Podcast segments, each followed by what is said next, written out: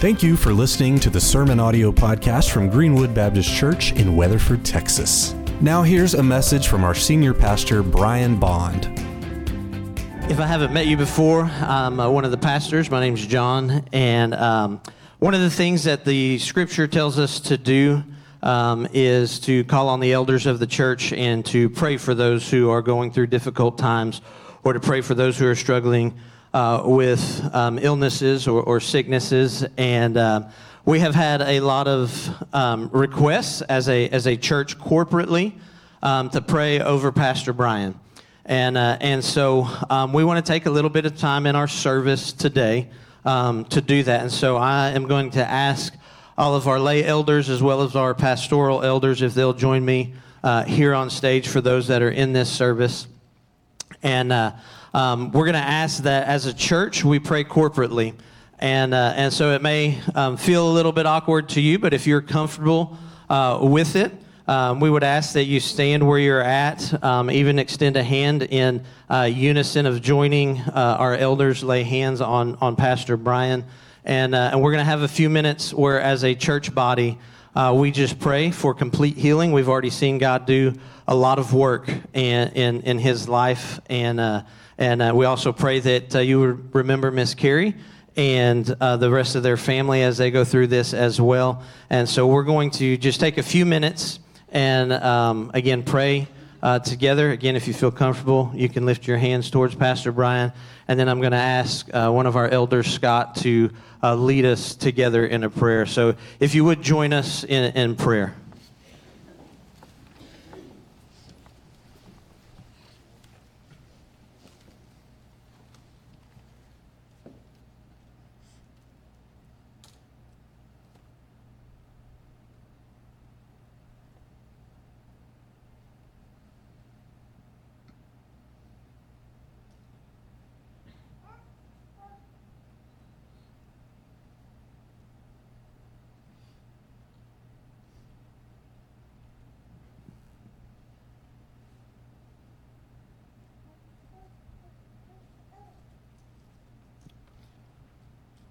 Father, we bow before you today.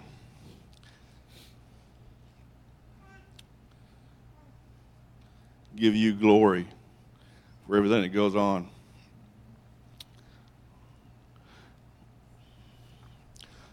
Father, we bring these prayers and petitions to you today, knowing how Brian feels about prayer. We know that uh, you spoke many times from the pulpit that you give a pastor a wife, and they will either cut it, cut their ministry in half, or they'll double it. Well, we know that Miss Carrie has done more than double Pastor O'Brien ministry. You know, what a warrior you gave him. And that warrior is in a fight alongside of Pastor Brian. We thank you for that. We thank you for the heart that she has to, to make things happen. Thank you for letting her be the vehicle for you making those things happen.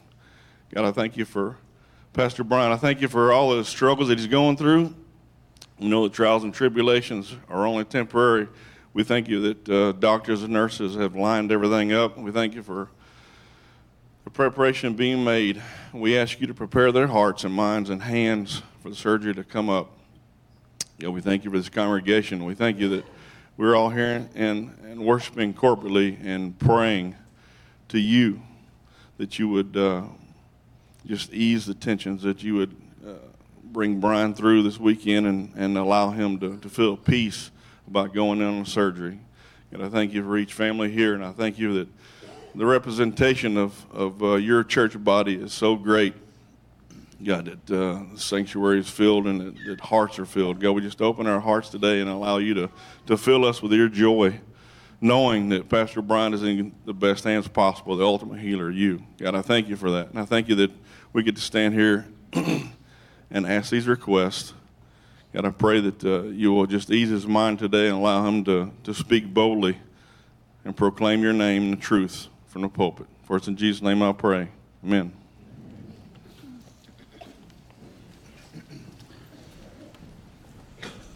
Thank y'all so much. I uh, appreciate truly your prayers and uh, all the um, the, comments and the, the notes and, and um, those who've reached out either to me or to my wife. We appreciate that in uh, so many ways. And I'll be honest with you, I'm used to being on the other side of that, and it's a little uncomfortable for me, and I'm not exactly sure um, uh, it's, it's been a little different and, and, a little humbling. And I, but we appreciate um, the love and care that you've always shown to, to me and my family. And I'll tell you, you know, I feel fine um, physically. I, I'm, I'm not anxious about it.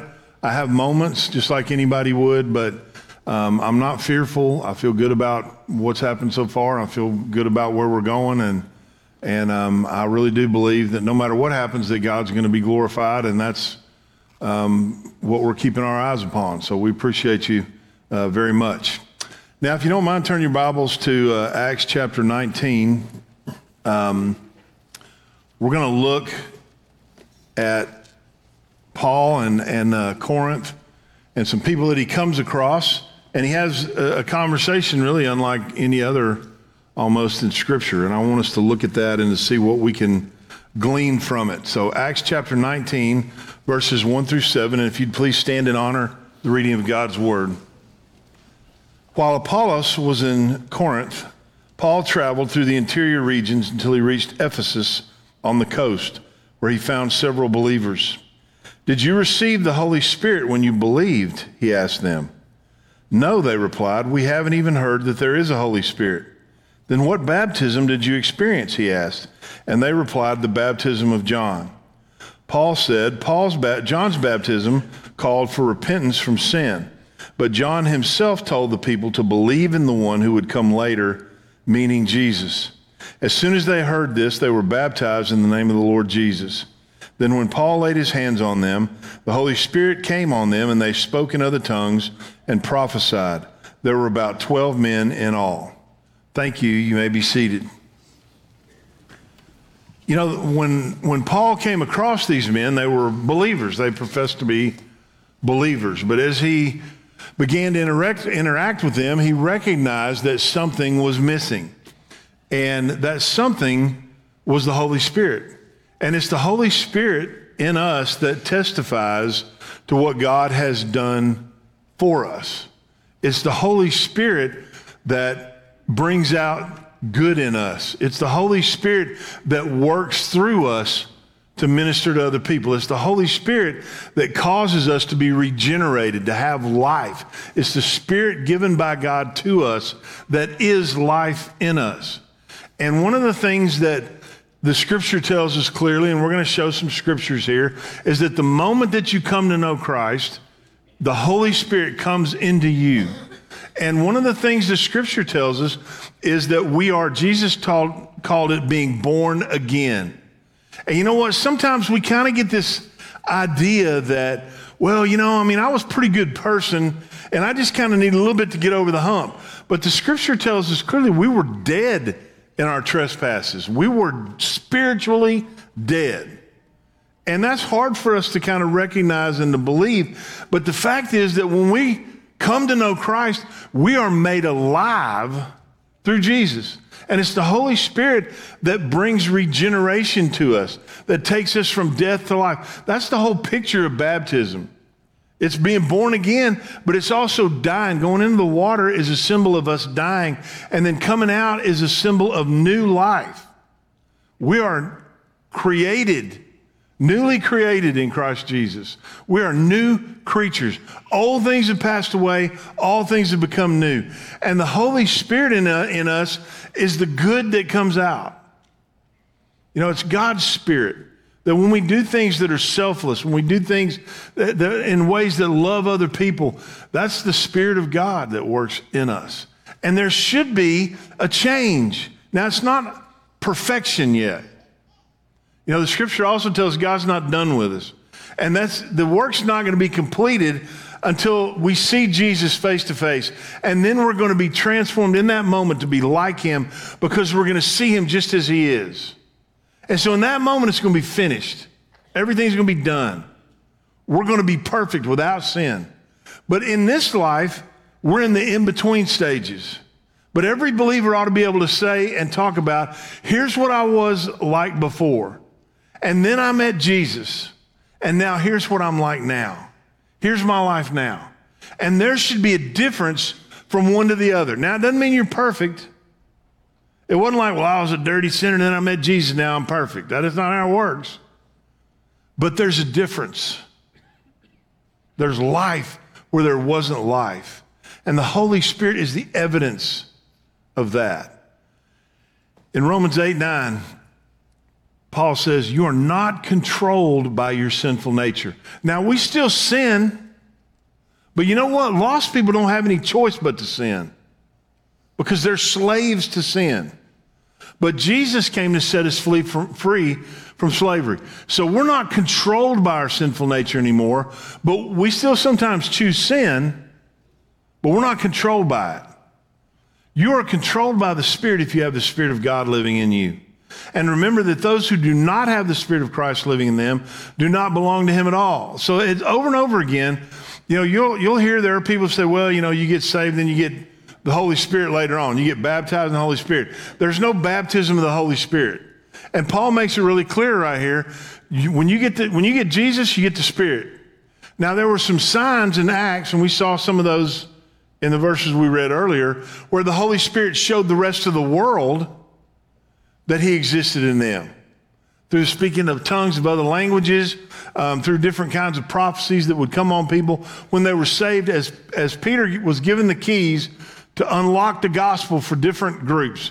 First to the, the Jews, then to the Samaritans, and then to the Gentiles. And each time there was a sign that accompanied it so everyone else could see clearly that the Holy Spirit was here and that this was a work of God. Okay? But the Spirit comes to us the moment we believe. It's not a second occurrence, it happens that moment. Once you believe in Jesus, you have the Holy Spirit. Now, later on, the Bible says, be filled with the Holy Spirit. That means the more we go through our life as believers, the more we should be emptying out the things that are not of God, and the more we allow the Spirit of God to control us. That's called growth. Becoming like Jesus.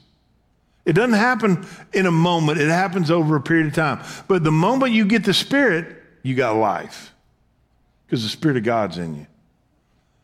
Romans 8 16, for his spirit joins with our spirit to affirm that we are God's children. It is the affirmation. You see, if you can look at your testimony, whatever it might be, and there's no difference and there's no life and there's no spirit to affirm, then you need to go back and examine your testimony. Do I really know Christ? I'm not trying to make you doubt your salvation. Because eh, I'm going to tell you up front, every believer is going to have moments where they're like, man, if I was really a Christian, how could I have done that? Now, that's the, that's the enemy accusing you. That's not God. The enemy is an accuser. You know, there, we have different names when Satan was in heaven, he was one of the angels, and his name was Lucifer, and it meant the morning star. It meant beautiful. But now he's called Satan because Satan is an accuser. It means one who accuses. So when he allowed sin into his heart and he was cast out of heaven, he became an accuser. And so that's what he does. He accuses believers. And when you hear that in your mind, how could you do that if you were a Christian? That's not the voice of God. That's the voice of the enemy in your ear because he's an accuser. And now you Gentiles have also heard the truth, the good news that God saves you. And when you believed in Christ, he identified you as his own by giving you the Holy Spirit. He identified as you as, as his own by giving you the Holy Spirit. If you're a believer, you have the Holy Spirit of God. If you don't have the Holy Spirit, you're not a believer. It's, it's, it's that simple. And it's that clear in the scripture. So don't let people tell you, well, you don't, you know, you need, you need the Holy Spirit. If you're a believer, you got him. And if you don't have the Holy Spirit, what you need is Jesus. And you'll get the Holy Spirit thrown in as a bonus. Okay? But you need Jesus. All right? So, 1 John 5, 9 through 13. Since we believe human testimony, surely we can believe the greater testimony that comes from God. And God has testified about his Son. All who believe in the Son know, of God know in their hearts that this testimony is true.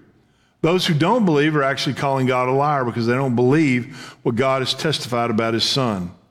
And this is what God has testified. See, anybody that tries to tell you that Jesus is something other than the, the, the true and the only begotten Son of God who lived a sinless life, who died on the cross, they're, they're, the Bible says they're lying. Anyone who doesn't believe this, they're actually calling God a liar because they don't believe what God has testified about his own son. God testified verbally when Jesus was baptized This is my beloved son, in whom I am well pleased. And this is what God has testified. He has given us eternal life, and this life is in his Son. Whoever has the Son has life. Whoever does not has God, have God's Son does not have life. I have written this to you who believe in the name of the Son of God so that you may know you have eternal life. You see, that's, that's one of the things that the Spirit does is it testifies with our spirit that we belong to God. Now, Paul was able to sense as he talked to these people that they didn't have the Holy Spirit, that they were missing something. But the fact is that most of us, you can't look at somebody and go, you know, now sometimes you can see people and you're like, man, I see the Spirit of God working in you. But you can't always tell just by looking who has the Spirit and who doesn't, who's a believer and who's not. The scripture's clear. There are many that are going to fall away that never belong to us at all. That's what it says in 1 John, that there are many who are going to be, they're going to come from within our church, but they're going to leave and they're going to bring false teachings and they're going to turn against the church. And what he says is they never, they've never belonged to us at all. They were counterfeit. And see, even these men who were claiming to be believers, they were trying, but they weren't really believers yet. We're going to get to that. See, there's a transition in this time that's happening with Paul. And the transition is there was in the Old Testament, it was a faith that looked forward. Okay? And when Paul asked them, Do you did you receive the Holy Spirit when you believed? And they replied, We haven't even heard there is a Holy Spirit. They didn't even know. They had no idea. Now they believed what John told them that somebody was coming that's what John told him. He said he baptized them for their sins. It was repentance of sins. And you know what? It was symbolic. It was a, it was a, it was a way of saying kind of a place of commitment. Hey, I, I know I've been in sin. I'm going to stop. But let me tell you what, it didn't fix anything. It was a gesture. Now, it was a gesture of repentance, and that has meaning, but it's not like the baptism where they were baptized by Paul here is different. We're going to talk about that too. But they didn't even know what the Holy Spirit was. You see, in the Old Testament, here's the thing under the Old Covenant, the priest stands and ministers. This is Hebrews 10 11 through 18. And ministers before the altar day after day, offering the same sacrifices again and again, which can never take away sins. See, in the Old Testament, it's just like they would be baptized for repentance of sins in the Old Testament. They would make sacrifices. The Bible tells us without the shedding of blood, there is no forgiveness of sins. Okay? There's none. And so they would shed blood, but it was animal blood. And it would give appeasement. But it wasn't a, it wasn't a payment because it didn't wipe their sins out. It just made it okay between them and God for a short period of time. But then they had to do it again. And then again and again and again and again and again because it, it, it didn't fix it. And all it was doing was pointing to that it was going to be fixed. It was going to be fixed. But in verse 12 of Hebrews 10, our high priest offered himself to God as a single sacrifice for sins, good for all time. Then he sat down in the place of honor at God's right hand. You see, Jesus came and sacrificed.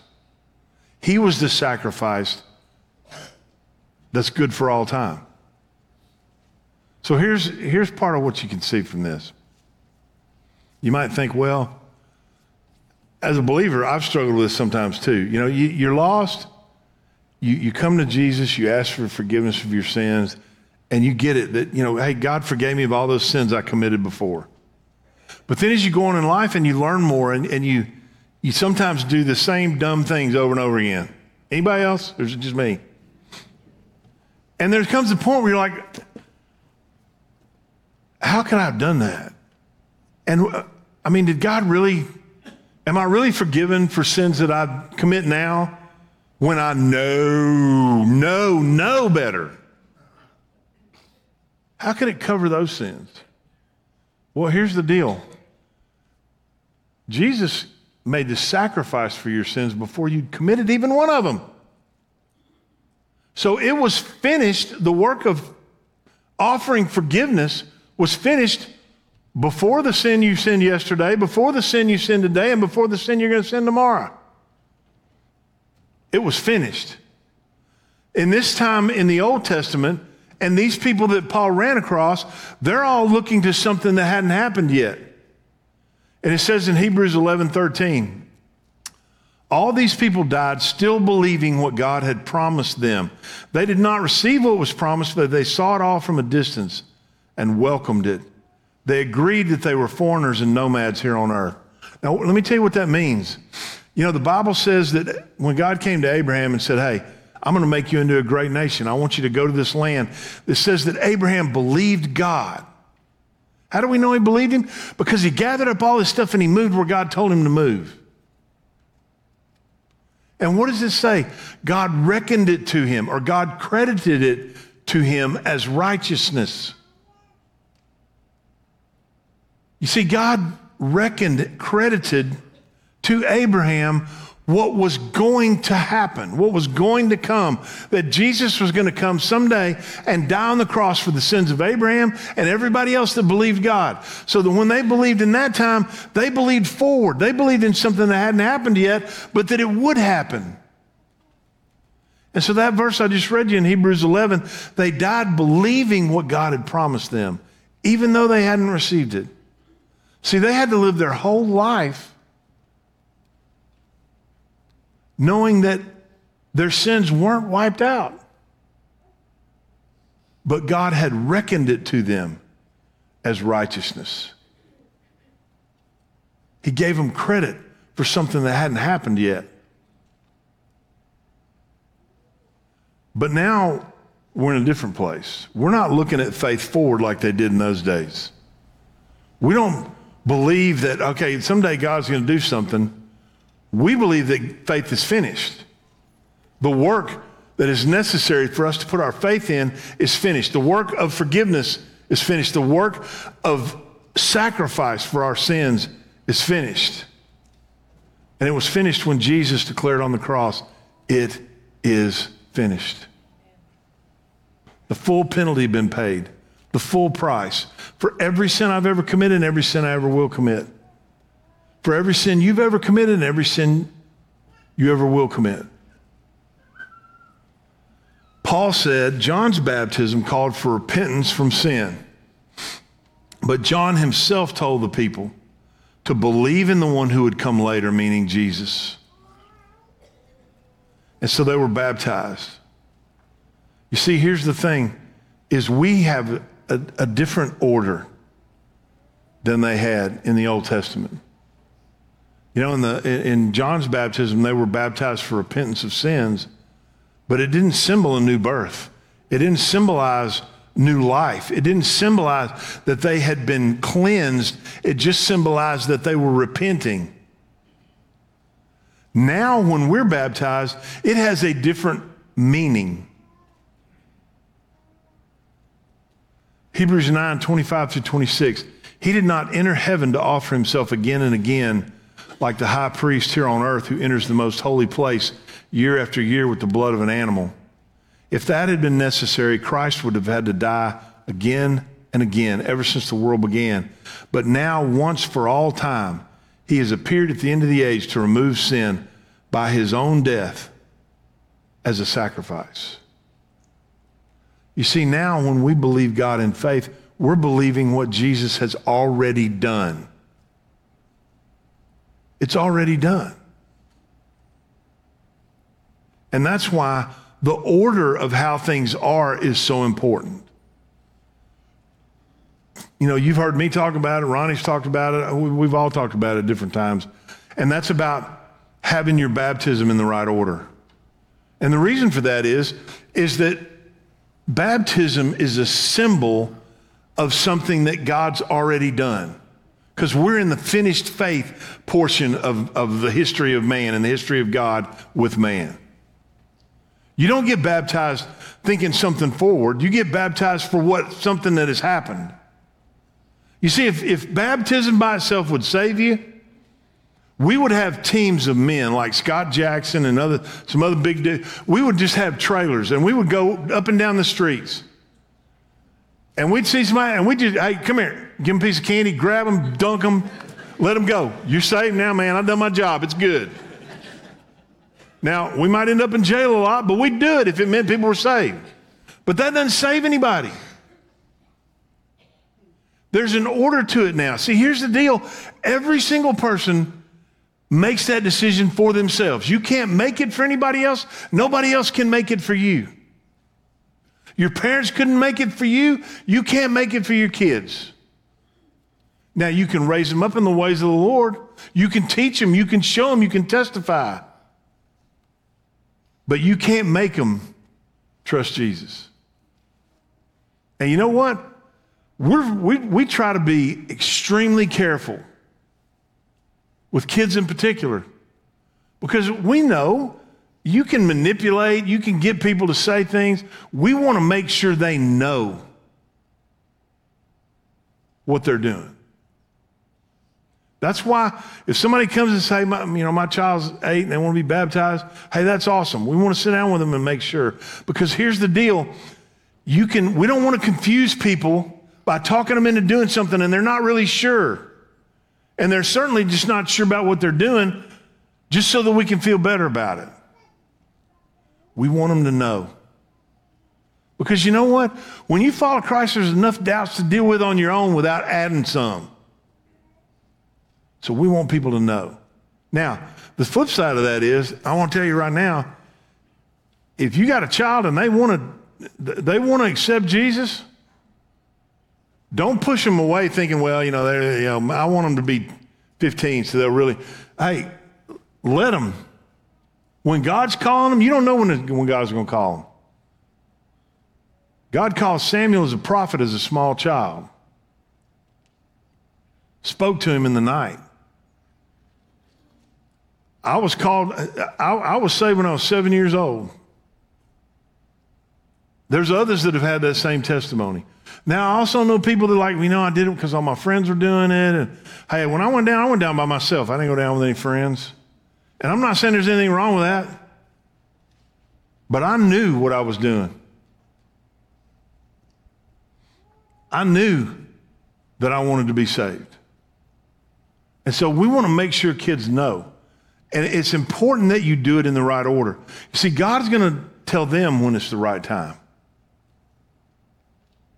And our job until then, as parents, as adults, as leaders in this church, is to pray for them, is to show Jesus to them, is to tell them as much as we can, answer any questions.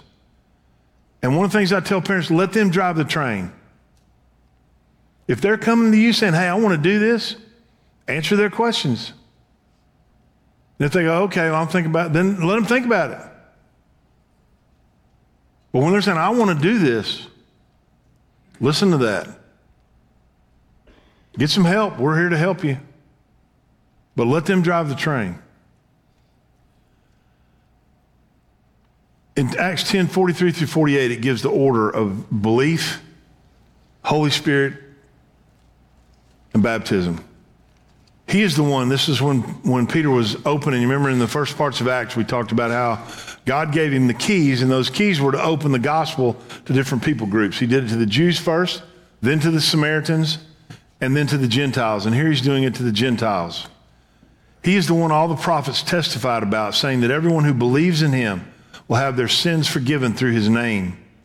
Even as Peter was saying these things, the Holy Spirit fell upon all who were listening to the message. As they were listening, they were believing. The moment of belief, the Holy Spirit came. The Jewish believers who came with Peter were amazed that the gift of the Holy Spirit had been poured out on the Gentiles too, for they heard them speaking in other tongues and praising God. See, those signs were there for the benefit of the Jews so that they would see that the gospel was being opened to the Gentiles.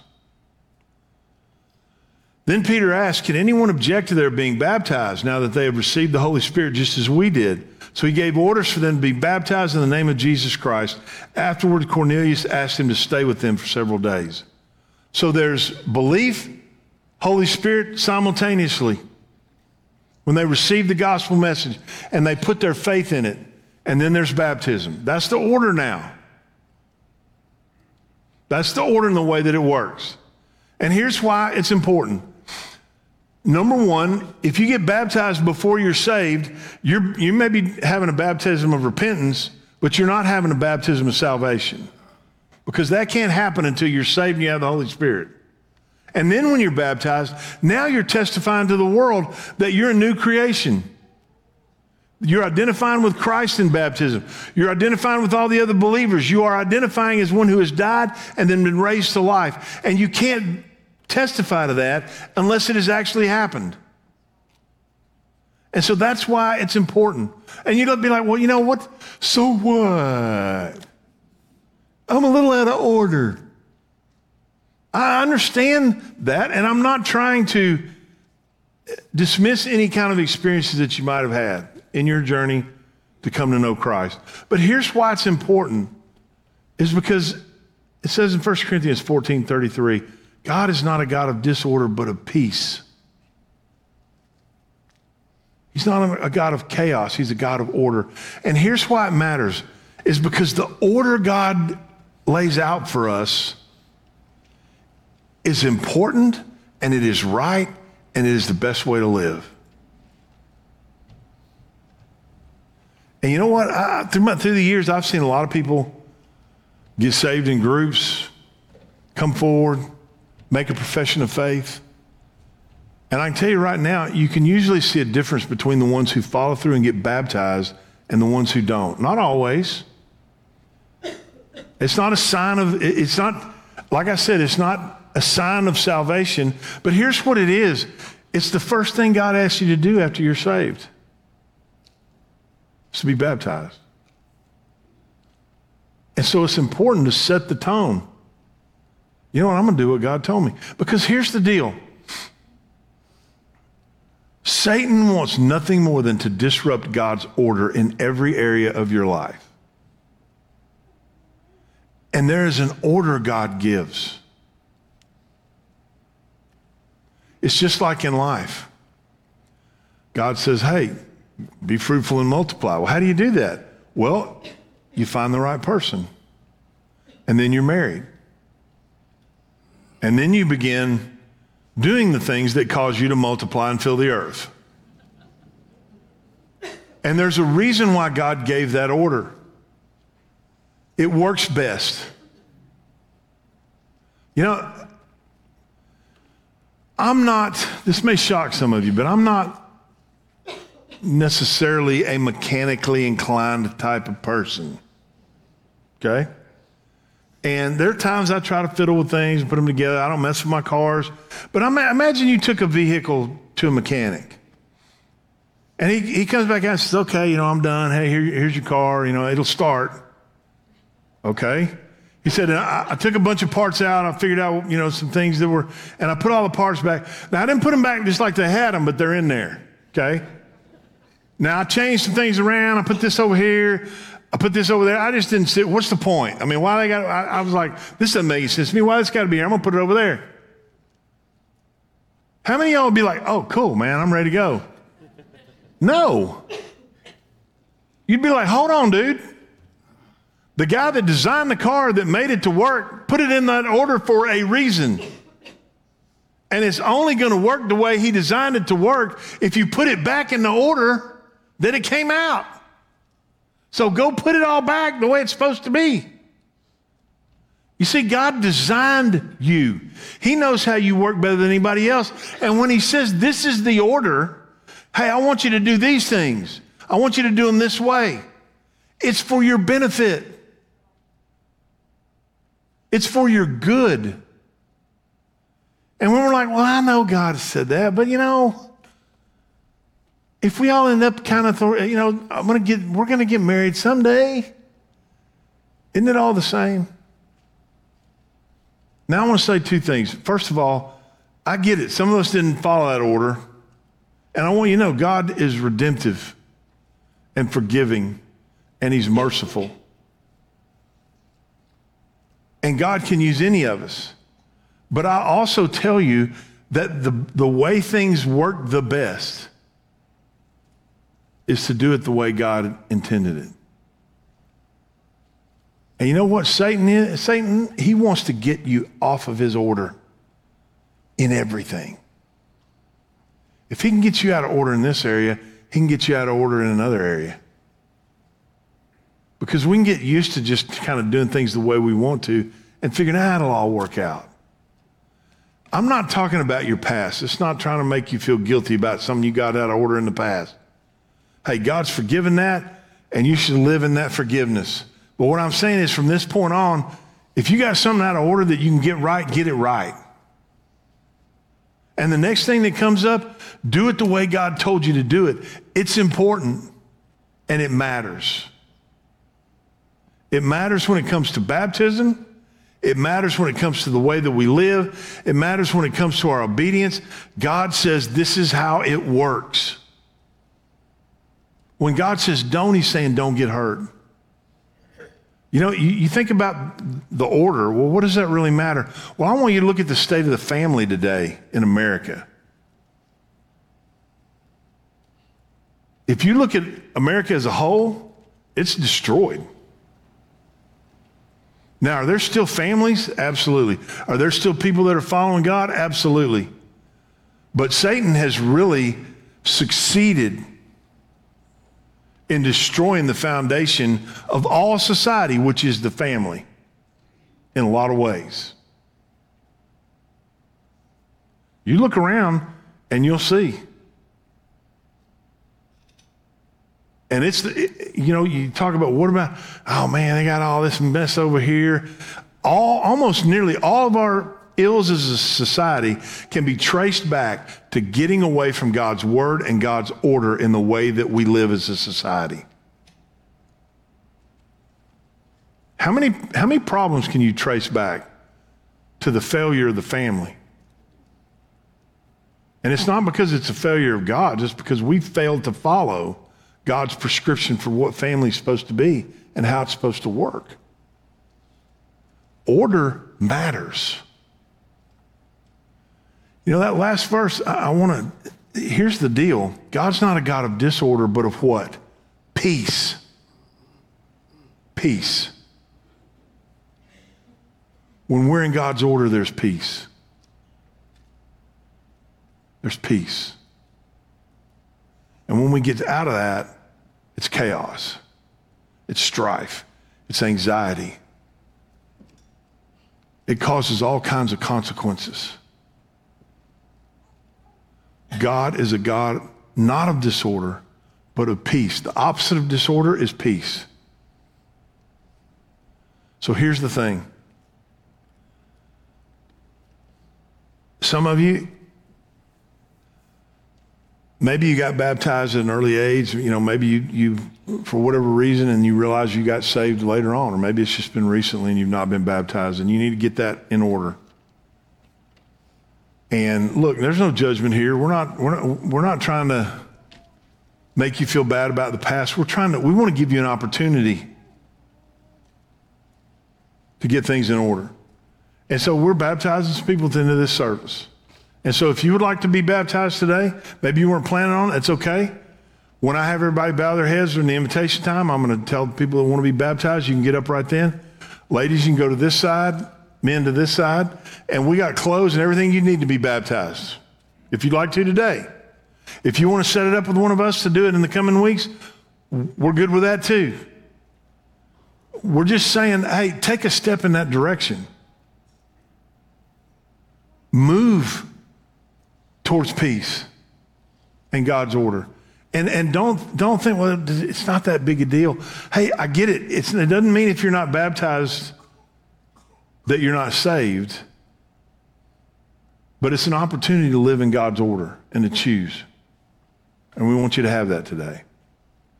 Now, some of you, you don't have a relationship with Jesus, and we want to give you the opportunity to do that too.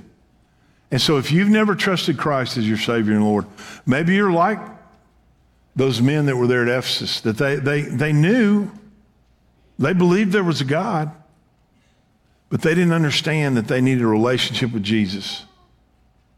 They didn't understand how to be in a right relationship with God. And so I want to tell you how to do that. There's three simple things. Number one, you got to admit that you're a sinner. You got to turn away from your sins and turn to God. That's called repentance. It's a simple, it's a, it's a religious word, I get it, but repentance means turned away from it. It doesn't mean you're going to not never sin again because we all sin. But that you're turning away from your way and you're turning to God. You're admitting, you know what, I'm a sinner, for all sin and fallen short of the glory of God. That's why Jesus came and died on the cross, because we've all sinned. The second thing is you got to believe that Jesus is God's son. He's not just some guy, he's God's only begotten son. And he loved the world enough that he came and he lived on this earth as we do for 30 years without sin, began a ministry, and then gave his life as a sacrifice for all of ours by dying on the cross, by being crucified for agonizing hours of pain to pay the full penalty of every sin I've ever committed and every sin you've ever committed. And then he rose on the third day because he proved that he's life and that he is who he says he is and that he can do what he says he can do. And what he says he can do is he can forgive you of all your sins and he can bring you life. And then the third thing is you got to confess him as Lord. Romans 10, 9 and 10. If you confess with your mouth the Lord Jesus and believe in your heart that God raised him from the dead, you will be saved. It really is simple. It wasn't easy. It took Jesus doing all those things to pay the penalty to make it simple for us because he loves us. And so today, if you don't have a relationship with Christ, I want to lead anyone that would like to in a prayer of salvation. I want to introduce you to Christ. I want to give you the opportunity to ask forgiveness of your sins. I want you to meet him. If you'd like to know that your sins are forgiven, that you're in right relationship with God, and that that's for eternal eternity from, from now on, forever. I want you to pray this prayer with me. You can pray it in your hearts. God will hear you. But I'm going to ask right now that everyone bow your heads, close your eyes. Those who are being baptized, you can go ahead and go. Those who would like to, you go ahead and go. And anyone who would like to pray the prayer of salvation, to be saved, to be forgiven, to be made right with God, you pray this prayer with me right now. Just repeat it after me, or you can pray in your own words. But pray with me now. Dear God, thank you for loving me and thank you for Jesus. God, I know I'm a sinner. Forgive me of my sins. Come into my heart and my life. Clean me up make me yours. I believe Jesus is your son.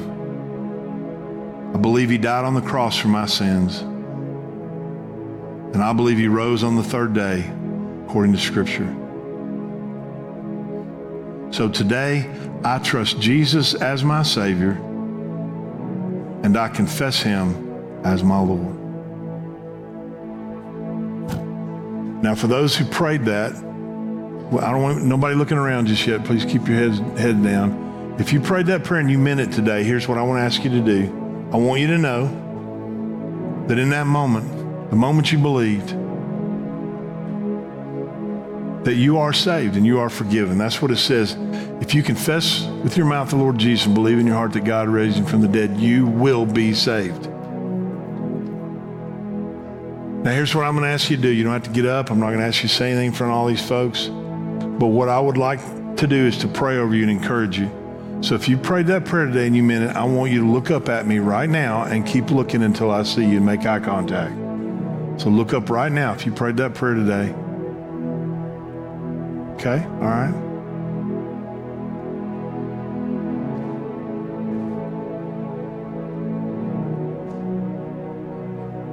Okay, I see you. Got you. All right. Okay.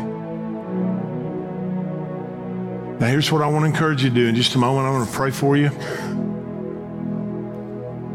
But I would encourage you to tell somebody. You can tell one of us. We'd love to sit down with you and talk to you about the next steps in following Jesus. You don't even have to join our church, and we're not going to ask anything from you. We just want to help. So there's a number on the screen. You can text that word to that number, or you can open up a, a just a couple of answers form on that with that QR code, which is also in your bulletin if you want to take it home and do it later. And if you do one of those things, we will get back with you and set up a time to talk, either in person or on the phone. We'd love to talk to you about the next steps in following Jesus. We're not going to add you to a mailing list. We don't want anything from you.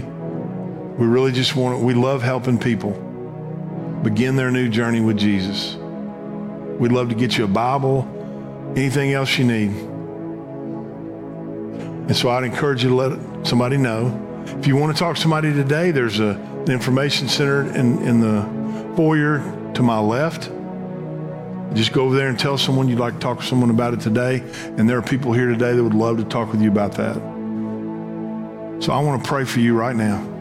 Dear Heavenly Father, I pray for those that have made a decision today to trust you. I thank you for those that are being baptized today as a testimony for what you've done in their hearts and lives. And for those that made the decision today, God, I pray you'd bless them. Pray you'd speak to them through your word.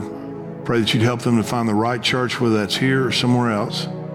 And Lord, we thank you for allowing us to be a part of their journey. And Lord, we rejoice with the angels at those whose names are now written down in the book in heaven and who belong to you forever. We pray and we ask these things in Jesus' name. Amen. Thank you for listening to the Sermon Audio Podcast from Greenwood Baptist Church in Weatherford, Texas. You can find links to topics and scriptures discussed in this episode by looking at the show notes. You can find more information online at greenwood.church. If you have any questions or comments, please send an email to info at greenwoodbc.com.